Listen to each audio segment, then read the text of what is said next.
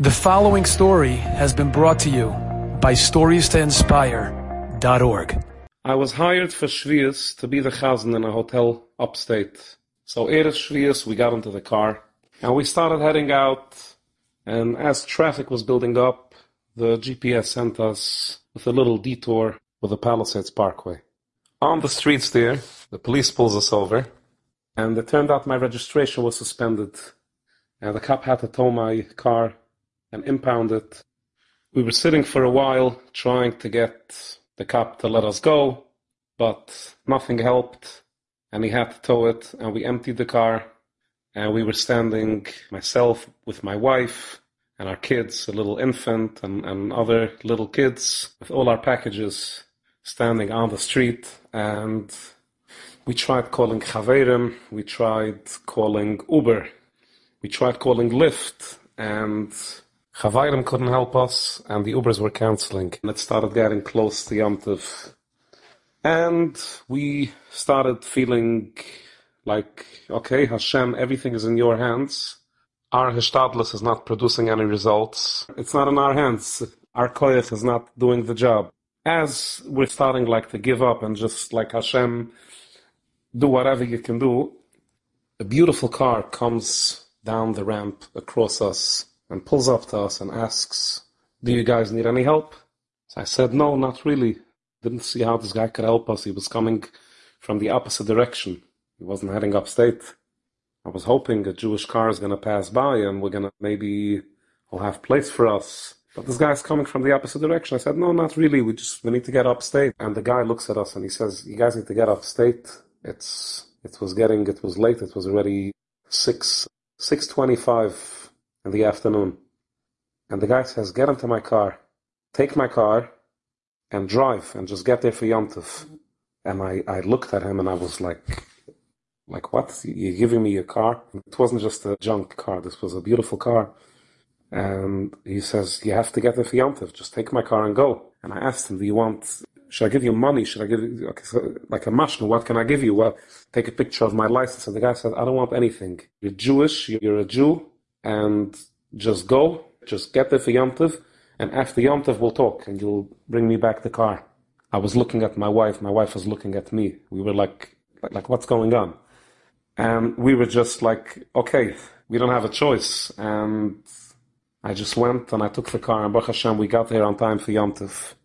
Thanks to this generous, believing Jew, Rachamim, I arrived at the hotel and I was telling people what happened, and, and everybody I told the story was just amazed. Svardische Jew from Englewood, New Jersey, so a Hasidic guy, stranded. He didn't even think, he didn't even ask for anything, he wasn't afraid. Just, just take my car. Like, who, who does that? Who does that? There truly are no words besides Mika Amchu Yisrael. And I thank Hashem not just for helping us get there on time, but for the his galus and the connection. And when I brought back the car to Rachamim after Yantiv, after Shvius, we stood outside and we just started singing Mu'ushiv Lashem to thank Hashem. And, and he wanted to thank Hashem for the opportunity. And I wanted to thank Hashem. Anyways, this week, when I came back to New Jersey to redeem my car, I brought along a little gift for Rachamim and his family a set, because I said, you showed us the Havdul, the difference between Yisroel Amen. Who other than a Jew would do such a thing?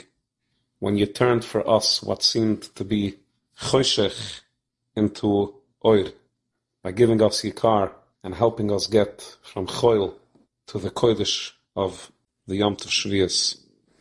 I'm not a speaker. I'm a singer. I'm a chazan about tefillah. But Rachamim asked me to speak, to bring out a message of gratitude. And I owe Rachamim gratitude. May we all be zoiche in the zchis of the unconditional faith and kindness from you, from Rachamim, to a fellow Jew you did not know, should bring us the Ge'ilah we may not deserve. Thank you Hashem, and thank you Rachamim.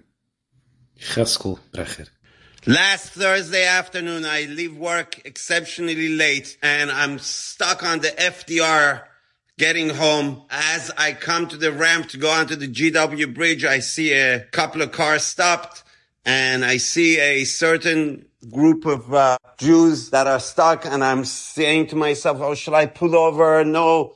And I'm fighting the battle that I've had all my life that a certain group create and trigger this emotional toxic imbalance in me. And I say, you know what? Someone else is going to take care of them. And I drive past and feeling so guilty, but yet I'm saying, no, I'm justified. And I'm really late now getting home. And I get on the Palisade Parkway, exit ramp one to get home. And again, wow, I see a Hasidic man, a wife, and several children and a police car standing off of the ramp, literally like a movie, like homeless people. And I said, gotta do something about this. This is crazy. It's Erev Shavuot. It's 6, 6.30 in the afternoon. So I pull up to the guy. He can't see that I'm Jewish. My kippah is small and probably can't look that forward. So I said, what's going on? He said, oh, we, we, we stuck. Our car got impounded by the police and we got to go upstate. And I keep calling Ubers and Lyfts and they keep canceling. They keep canceling for half an hour. They keep canceling and we got to get upstate. So I'm said, upstate? You kidding me now? You literally have minutes to get, you know, to move. So he says, oh, yeah, I know. And but I see he's kind of cold and I see his wife is sweating. She's like a, like a ghost. So I said, get into my car. Here, take my car and go. He said, what? I said, yeah, we're all brothers. Go, take the car. So he, says, but you don't have my number. Let me give you my passport, ID, license. I said, no, no, no, there's no need. Just take my number. So when you finish after Yom Tov, you can come back. And takes the car and Baruch Hashem, I go home. I go to my wife. I said, I just, I don't have a car. She said, what do you mean? I said, I just gave my car away. Someone was stuck. And my wife, who's usually not my biggest fan, she says to my little kid, she says, kids, come and hear your, what your father just did. You see, you have to be inspired by your father. And I'm saying, wow, thank you, Hashem. I'm going into Shavuot with my wife so excited and happy. And then I'm starting to think, you know what? I grew up always having sports cars, literally. And I bought this car two years ago for a certain reason. If I didn't have a full size car, now I couldn't have given the car because they wouldn't fit it. And then I said, wow, if I hadn't left work late, I wouldn't have seen them. And if there wasn't a massive traffic on the FDR, I could never have seen them thanking Hashem. And then comes Shavuot. And then my thinking goes into a little bit further. And I said, wow, Hashem, not only are you letting me experience the experience of receiving Torah, which we're supposed to do every Shavuot, but you allowed me, Hakadosh Baruch Hu, to emulate you, emulate you in your highest form, which is kindness. There's only one thing higher than Torah, and that's kindness. And you, Hashem, made me feel like a co-creator by giving me this kindness. So thank you, Hashem. We gotta keep internalizing every step and fight our battles. My battle has been and is of Ahavat Israel, loving other Jews. This was the greatest gift, and I say thank you to Hashem.